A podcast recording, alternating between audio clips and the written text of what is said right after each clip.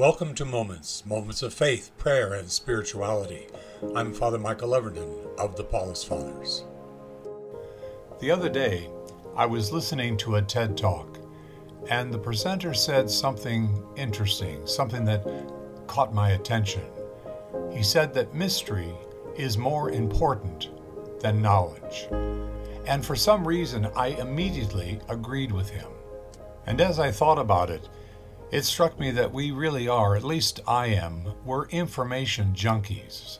I'm a news junkie. I like to know as much and in as great detail as possible about everything that's going on. I want to know the exact details and think that I know something completely. But then I notice when I've learned all that I think I can learn about a certain thing, I kind of put it away and I move on to something else. We also live in a society where so many people want to be correct. They want to know exactly. They want to be able to have the exactly the correct answer to almost anything. They want to arrive at a point where there's little or absolutely no doubt about what maybe tomorrow will bring or how something works. No doubt.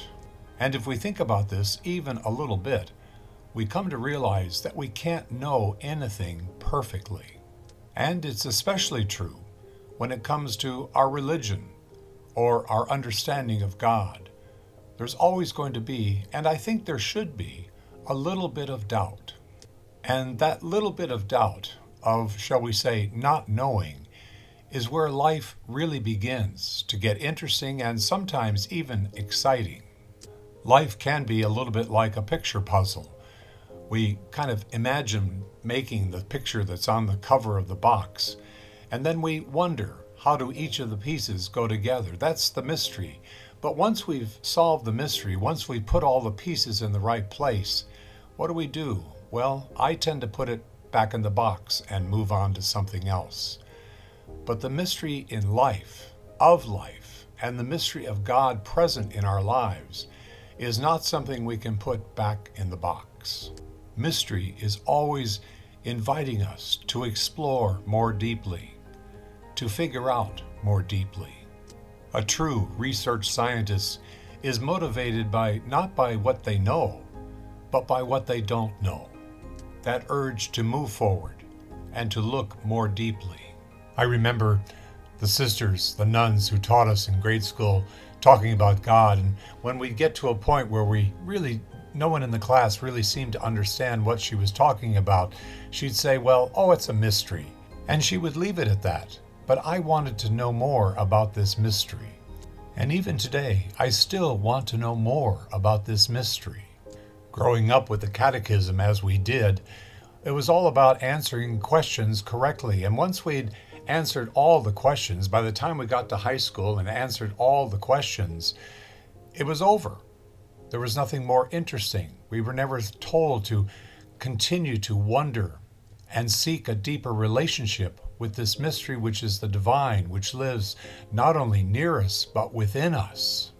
As the psalmist says, God is closer to us than we are to ourselves. How is that even possible? And yet, it is this mystery which keeps me going and gives me hope. It is the excitement of living in this mystery that gives me the hope that I need to carry on. And one of the keys, and I've often suggested this, the keys to finding this deeper sense of mystery in our lives is the necessity of quiet and solitude and meditation.